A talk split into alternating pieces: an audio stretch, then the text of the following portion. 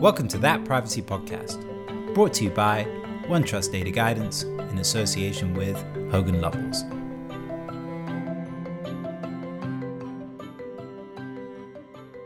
Hi, everyone listening. Welcome to the December 2021 edition of That Privacy Podcast. We're starting to get into the Christmas limbo. It's 22nd of December today when clients and colleagues all start quietly disappearing. But I'm really pleased that uh, Alexis and Eduardo uh, are uh, unsurprisingly still here, present and working hard until the end of the week. So, hi guys, how are you doing? Well, good. Good to good to be virtually with you guys here. Super. Yeah, great to be with you. Great stuff. So let's uh, jump straight in. We're, we're going to wrap the uh, the year up with a kind of roundup of some key stories. Not really like an annual review, more of just key stories that we're looking at at the moment to um, to finish off uh, what has been a really really interesting year. On our shortlist today, uh, a look at recent ICO ad tech guidance, or more of a, a kind of in, a detailed statement that we'll have a have a chat about the recently implemented Federal Act on the Regulation of Data Protection and Privacy in Telecommunications and Telemedia, or uh, short version TTDSG in Germany. And to finish the year, uh, change at the top of the ICO. Elizabeth Denham obviously has recently finished her tenure. John Edwards will start in January, so we'll just be reflecting on some of the events and the ICO's development during uh, Elizabeth Denham's tenure.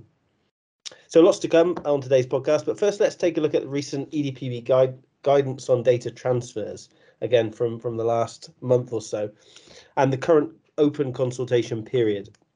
Um, Eduardo, I'll come to you in a in, in, a second if I can. But first of all, Alexis, give us some context. Obviously, we've been talking about data transfers non-stop for the last X X years. But um, you know, what's the context here on this guidance? Why is it important? And um, yeah, just just fill us in. Yeah, absolutely right. So um, EDPB issued um, a public consultation on its guidelines now between the interplay of Article 3 of the GDPR and the provisions on international data transfers um, under Chapter 5 of the GDPR. And as you said, uh, consultation is running at the moment, open till the end of January. So still plenty of time for everybody to get their comments in.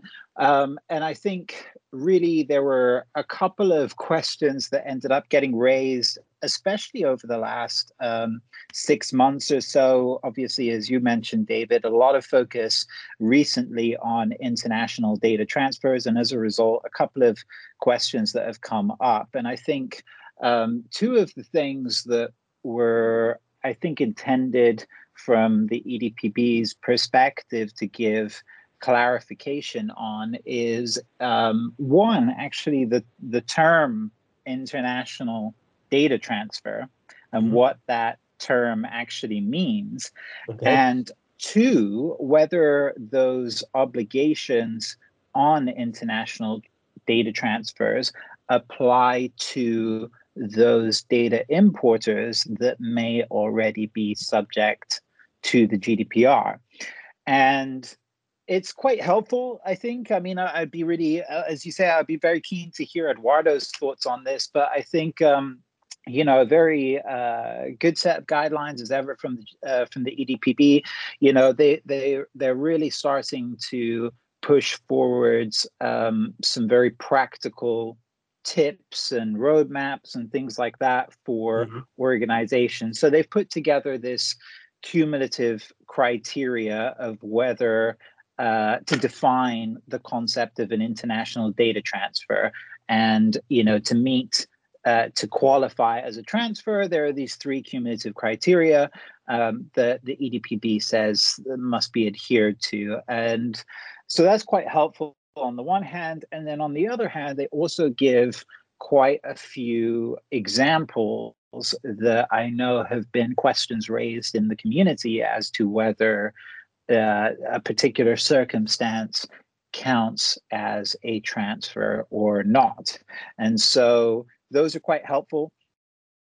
Um, but Eduardo, uh, as ever, I know that you know much of your work over uh, a long time has been on data transfers, and particularly over the last few years. What's been your view of these guidelines?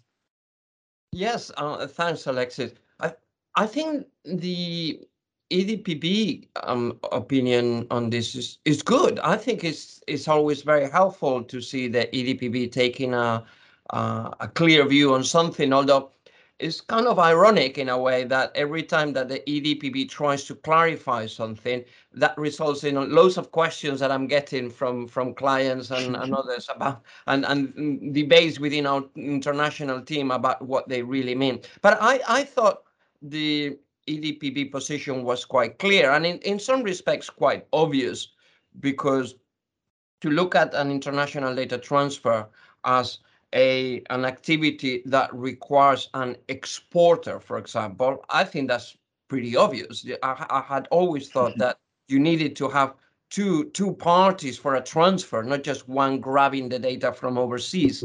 If that if that makes sense. So you you still need a European-based exporter of the data, and uh, and also you need two different entities. And I think we, we can be relatively flexible in the way we un, we interpret the, the concept of, a, of an entity in the same way we're flexible with uh, who can be a controller, for example.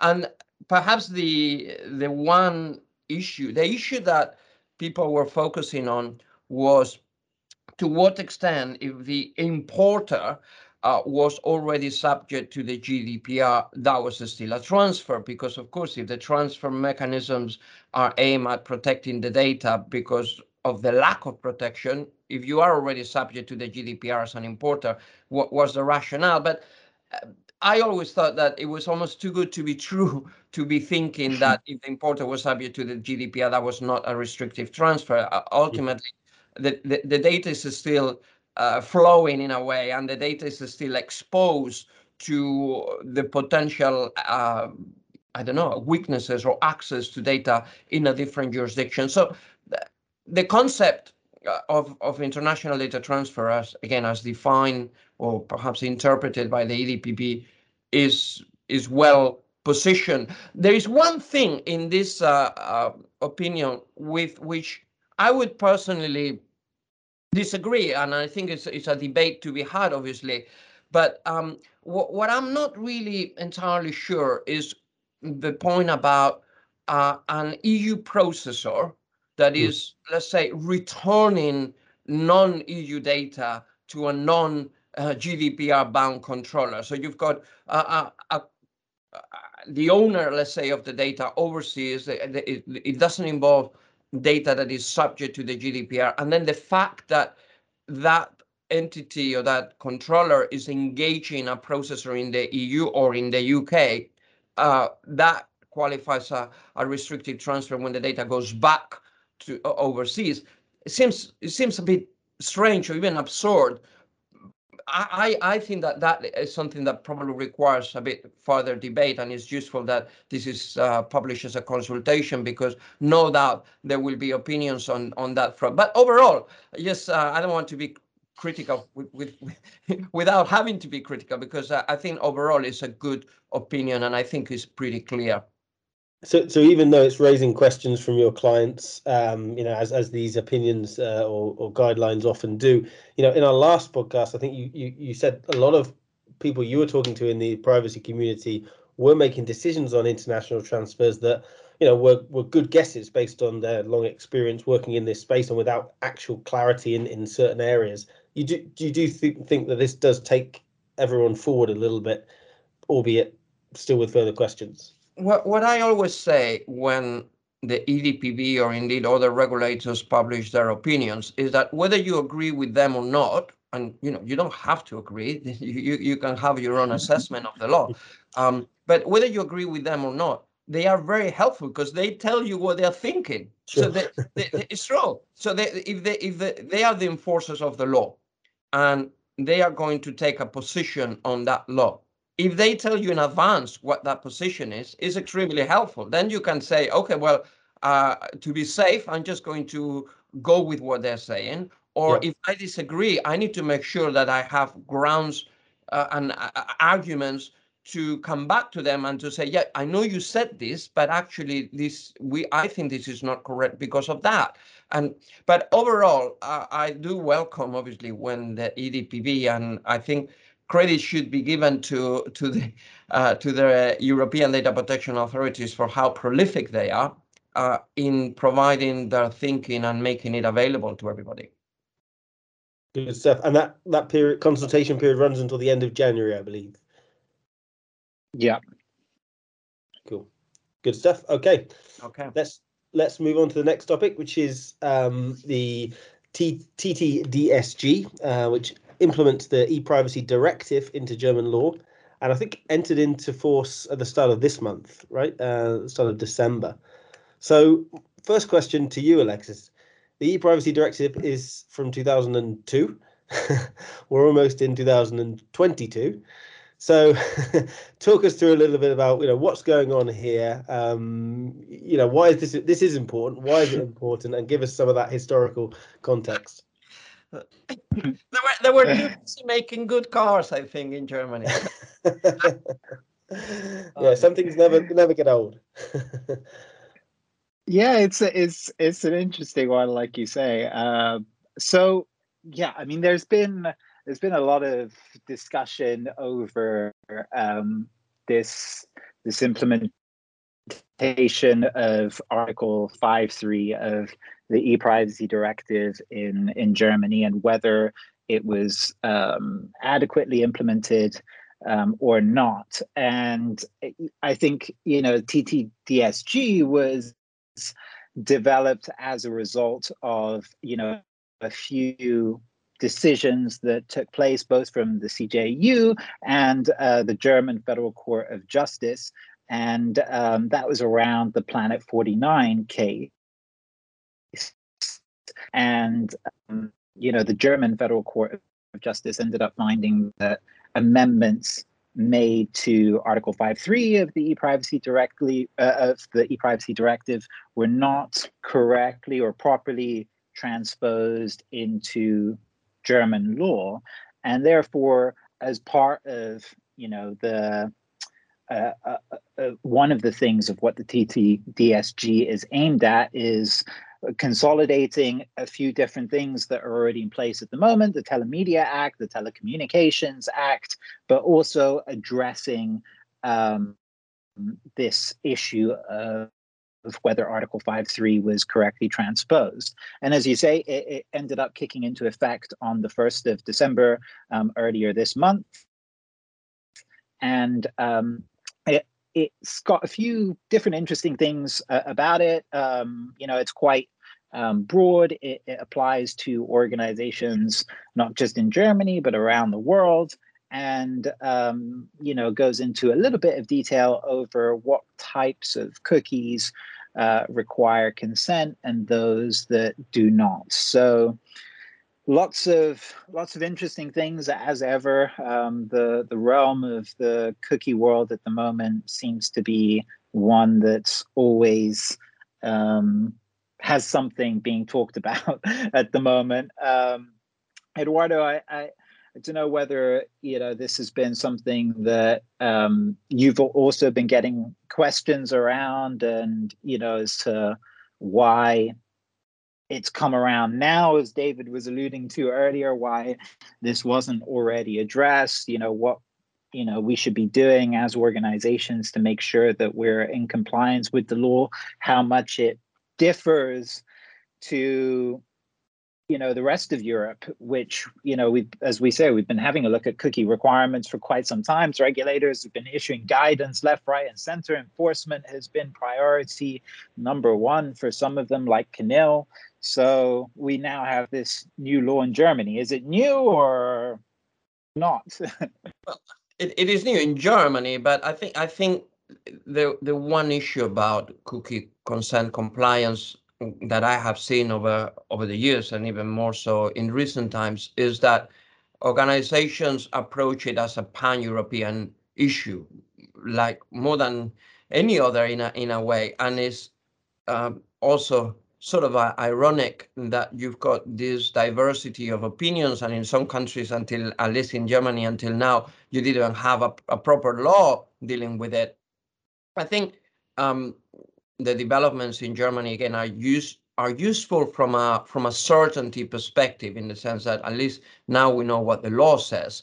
But this you know the cookies are, are on fire at the moment and the, the, the past 18 months uh, right. plus it's true and, and, we've seen enforcement and we've seen complaints and we've seen the edpb try, uh, uh, putting together a task force looking at, at, at, these issues and we we obviously the ico was quiet for a while now they have issued their opinion on and the new opinion on ad tech we have uh, TCA, TCF um, under scrutiny more than ever before. So after all this time, and it's funny that you were referring to the to the old e-privacy directive and how things have been uh, developing over decades, really.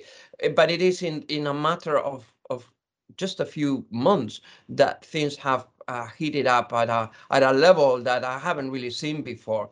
So yeah, yeah. Overall, this is another top priority, I think, for for next year in trying in terms of getting getting our act together and deciding what amounts to compliance with cookie consent, what is in, what is out, and and I think regulatory guidance will be uh, an important point of reference, but again, not the only one. Yes, just interesting right. point mention there um, on the pan-European approach, Eduardo. What why do you think that is? That you know, in your in your view, organisations do take a kind of um, national approach when it comes to other things, uh, other areas of privacy, but you know, more of a pan-Euro approach on, on cookies. Do you want to unpack that a little bit? Because because cookies live on the internet and the internet is is global. The, the internet has no borders and all websites look the same. They're just in different languages. So yeah. i think uh, there's, there's no, it's true there's the strategy. So digital strategies for companies tend to be if not global at least international. Yeah. And therefore the compliance approach to those strategies are also uh, global or, or, at least international. I'm sure you, you guys have seen that as well. So from a compliance perspective and deploying some kind of cookie consent uh, mechanism is not is not something that companies look at a, look at, at a, on a country by country basis. Is is is operated as I say on on that basis, and and is is that is the nature of the beast in a way that it is it goes beyond borders more than anything else. Yeah. So what are we going to see uh, next year? Any any ideas on where this whole piece could go? We talked about e-privacy regulation a while ago. Uh, it's hard to say, obviously, but any, you know, what are you like guys looking out for in, in this space? Yeah, I mean, um, I, I think definitely uh, it, it's one that we're going to still be talking about in 2022. It's still a few pending um, issues from regulators that they're having a look at. Obviously, as Eduardo was saying, which we can talk a little bit more about, the ICO also just um, issued its opinion in for market players in ad tech. And then, as you mentioned, David, obviously, we've been chatting about it for a few years. We still have the e privacy regulation, and whether that will actually make it through the negotiations between the institutions at an EU level. Obviously, we did have the council agreeing its mandate at the very beginning of this year, January, uh, February 2021. Um, but we haven't seen a whole lot of movement since that time. And I think, you know, Eduardo, you've you've talked about this quite a lot, just of the difficulty in trying to reach a consensus between the various member states and uh, the different opinions on uh, a very very complex matter. And you know that's kind of one of the, the main reasons is why it's been difficult to reach an agreement. But um, in the meantime we've still had a lot of national movement as well. Um, so I, yeah.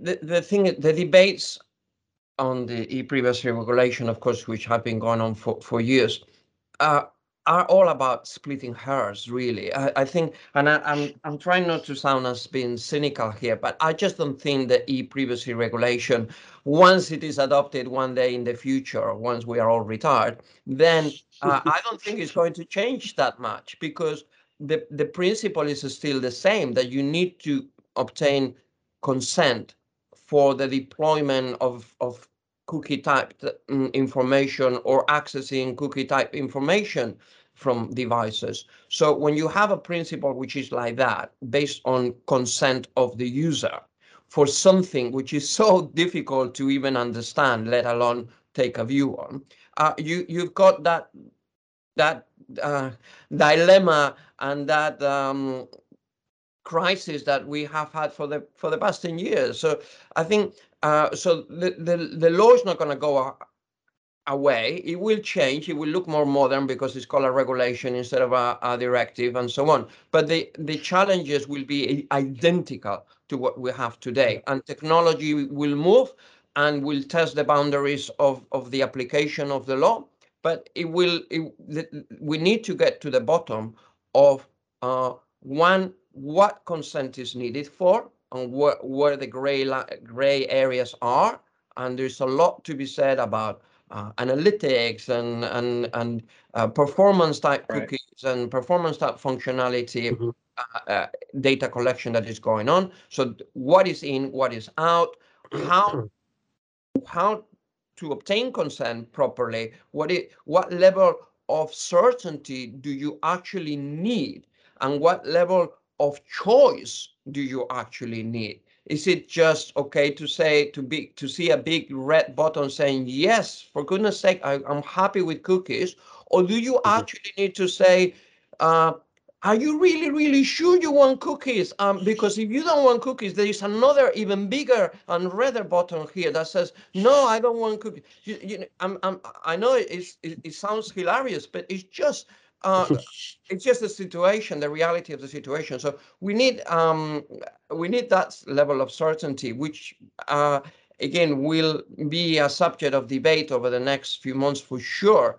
And the fact that regulators are enforcing the law, and the, the fact that regulators, even the ones that are uh, perhaps more uh, pragmatic in their thinking, are still being very gung ho uh, about it. The ICO, and we'll see what happens in Germany, of course. So I think uh, it, it is a, a, another hot potato for 2022 for sure.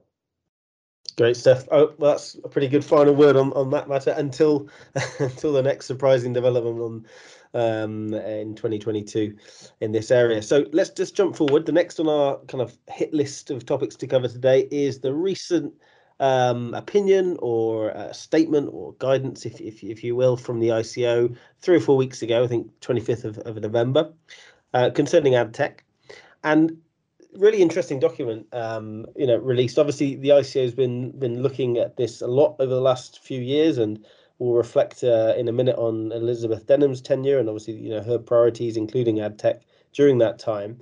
Um, uh, what what what do you think the ICO are trying to achieve? You know, right now, you know, the end of 2021 in this area. It seems to me that there's a kind of race uh, between industry and the regulators to uh, understand where this whole area is going and and to obviously get get there first and and establish some ground rules and baking in from the regulators' point of view principles of privacy by design, etc. You know, what would you add to that? What and, and how do you assess the the ICO's position on in ad tech at the moment?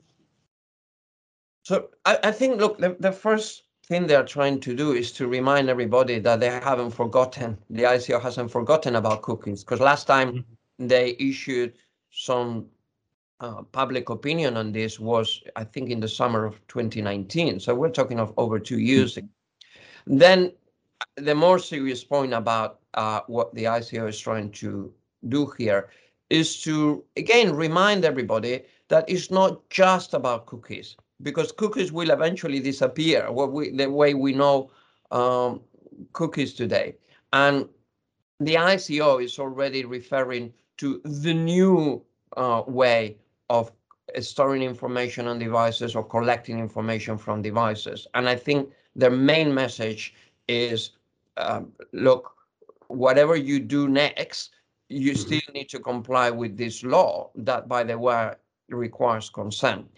And in line with that thinking, they're still having a go at the mechanisms that are in place today. And it is actually quite critical of uh, of the, the fact that despite the the uh, position, the quite harsh position that the ICO took a couple of years ago, very little movement seems to have been, or at least they have they have not perceived uh, to to to have been a lot of movement in terms of changing cookie consent compliance to something that is more more uh, compliant or easier to uh, to to deal with. And I think that is uh, an, a sublim perhaps subliminal or, or underlying message behind the ICO's opinion. But what do you think, Alexis? Yeah, I mean, I totally agree, and I think just on that um, last point of yours, I think um, you know you're you're absolutely right, and I think that the ICO, as you know, re, as is kind of evident from the last few years of the way it's had a look at um, new technologies and issues that are complex as well as as you say obviously remind everybody of you know the framework and the principles and that they are focusing on this particular matter as you say you know uh, especially ad tech where it's been a couple of years since we've um, seen movement from them which they also um, you know say themselves but also trying to i think engage the industry as much as possible so that you know proposals can be put out so that there is an effort from organizations to have a look at the items that the ICO highlights that we need solutions to deal with um, these kinds of issues and hopefully create a space where organizations feel good about coming forward and say, listen, we've developed this. What do you think? They've mm-hmm. done it a few times with their previous sandbox initiatives as well. It's not quite a sandbox, but it does feel, it does have a hint of that to some degree for me. I think the ICO is very good at playing the sort of good cop, bad cop uh, role in uh, at the same time because you're right. They they are inviting I don't know, let's call it the industry to be forthcoming and to say, look, we want to understand how you want to operate. We understand that the internet actually is free to the user. You know, we, we mm-hmm. every time that kind of statement is made, um, is uh, people will say, well, you pay with your data and all that. Fine. So that, but that's the point. Uh, and therefore, um, we need to accept how the, the internet works in the first instance. And I think the ICO is, is again, pragmatic from that point of view. But at the same time, uh, as I said, they are quite critical of the mechanisms for consent, or at least some of the mechanisms for consent that are being deployed at the moment. And I think they do have a point, to, to be honest, when they are critical of the of the TCF, uh, the, the Transparency and Consent Framework, because I think that, that the mistake that was made there when that TCF was developed was that whoever whoever did that decided to mix cookie consent under e-privacy with lawful grounds of processing under the GDPR. And I think that was a tactical mistake, if you want. And I can understand why uh, one would approach the two things in parallel and try to make some sense of that. But it's too complex and it's not needed. You know, you don't you don't need some kind of cons consent framework to talk about legitimate interests. It, it doesn't belong there. And and the reason why I'm saying that, and look, I, I am uh, I, I'm very conscious of how useful that framework has been for for the again for publishers and for for advertisers and to try to harmonize compliance i appreciate that but i think it needs some rethinking. And the reason for that is very simple. The moment you have something that is meant to obtain consent and at the same time in the same mechanism you talk about legitimate interest it is seen it is a red flag. It's, a, is seen as a cop out by regulators in the sense that, oh, you needed to obtain consent, but uh, let's not worry about it because uh, we can't rely on legitimate. that is is is this seen like that, and that, I think that is the challenge that the TCF uh, has at the moment to un, undo that perception, and the ICO is I think is keen to address that, and and to be honest, I hope other regulators are as well. And the way to resolve that is through uh, a bit of dialogue and a bit of uh, uh, sort of understanding of each other's positions. I always say this, you know, it's not like one is right and the other one is wrong. You need they need to understand each other's positions and and and, and see what is doable, and and then implement something that works in practice. So that's where how I see it. Thanks, Eduardo.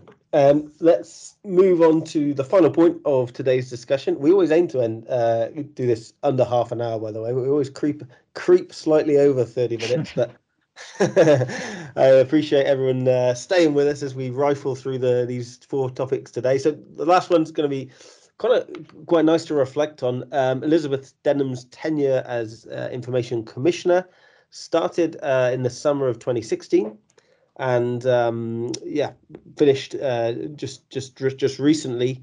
Uh, I think early December or, or late November. Um, we're in a kind of an interim period at the moment. John Edwards, as you said, Alexis, at the start, will start on the third or the fourth of January. So um, yeah, nice time to reflect on the last four, five years and huge change and a huge time of growth for the ICO.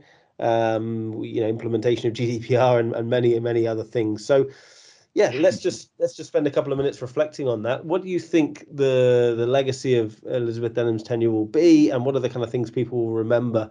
Uh, what will stick out?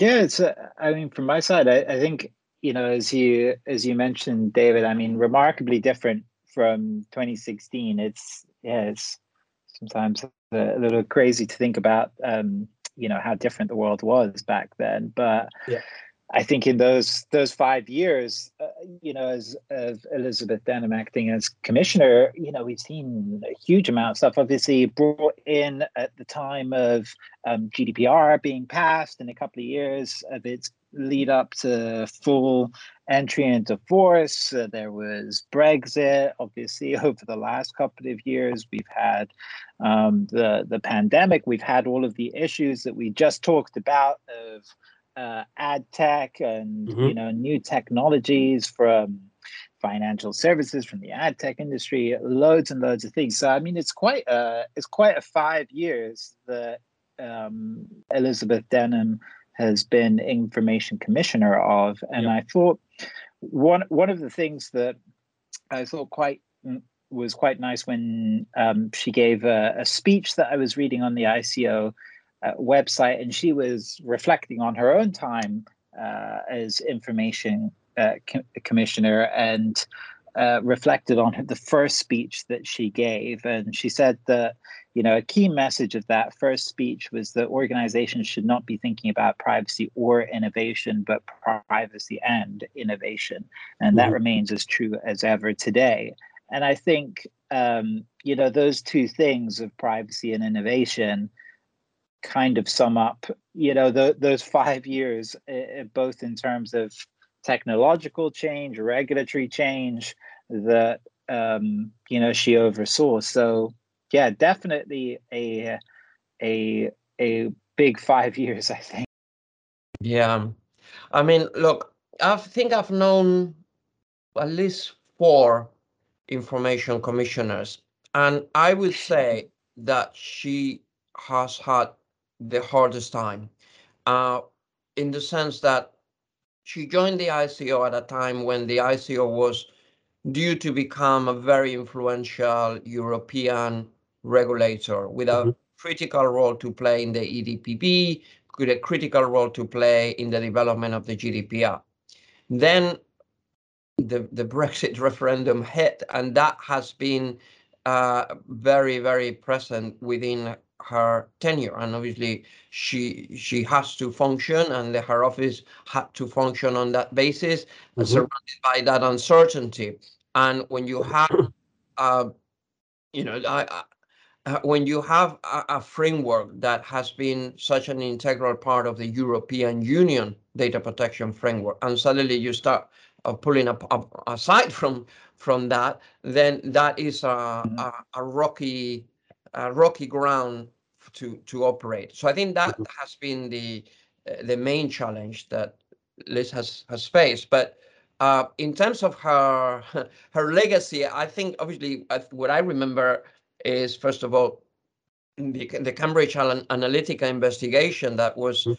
uh, everybody will remember the jackets, you know, yeah. and, and, but there is a lot more than jackets behind that. That, and I think the, a lot of attention was devoted by the regulator to to the issues raised by by that, and there were some trouble troubling issues. And I think if if if they were to, or if she was to say what she's most proud of, is probably the the children's code and the, and that type of mm-hmm. uh, work that the ICO is so so good at of looking at an issue, dissecting it, coming up with practical ways of addressing it that don't really stop the world, but that actually uh, put the or sort of the, gives you the clues for for compliance in a very very very uh, practical way. So that is something on an issue like, for example, the collection of children data, which is always a sensitive thing, uh, that's something that she would be very proud of, I'm sure.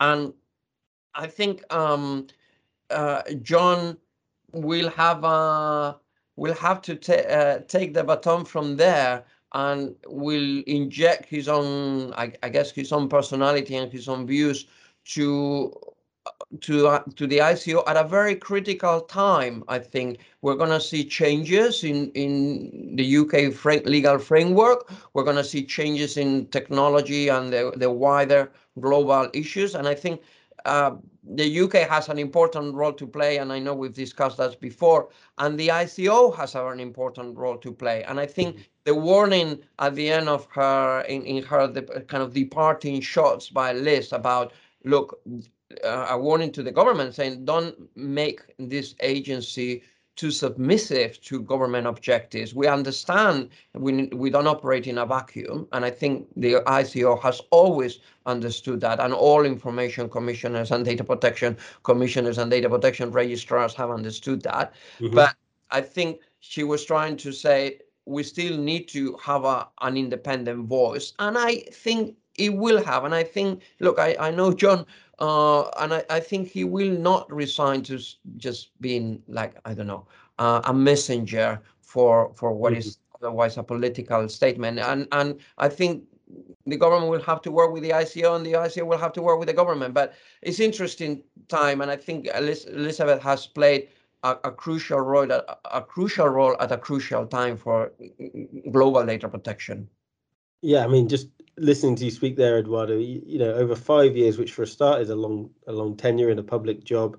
Um, you know, the growth of the internet in that time and the use of personal data in many new and interesting and challenging ways. Brexit, uh, you know, kind of big tech and lots of questions about you know the role that you know technology companies play in our, our lives and um, you know the regulator's role also in in in interfering or, or kind of intervening in in that um, not to mention the social issues which you just mentioned. There's, I mean, it was a huge job, right? Like this is something that, like anyone looking back would say, wow, that's that's a lot to take on, and um, really interesting to see where John Edwards takes it in in in the new year. Good stuff. Right. Thanks very much, Eduardo. Thanks as always, Alexis. Really great to to catch up with you guys at the end of the year. And we look forward to our next podcast, hopefully in the first couple of months of, of 2022 looking forward to it already. Cheers. Thanks so much, David. Thanks, Eduardo. Happy New Year to everyone and yeah. take care and stay safe. That Privacy Podcast, brought to you by OneTrust Data Guidance in association with Hogan Lovells.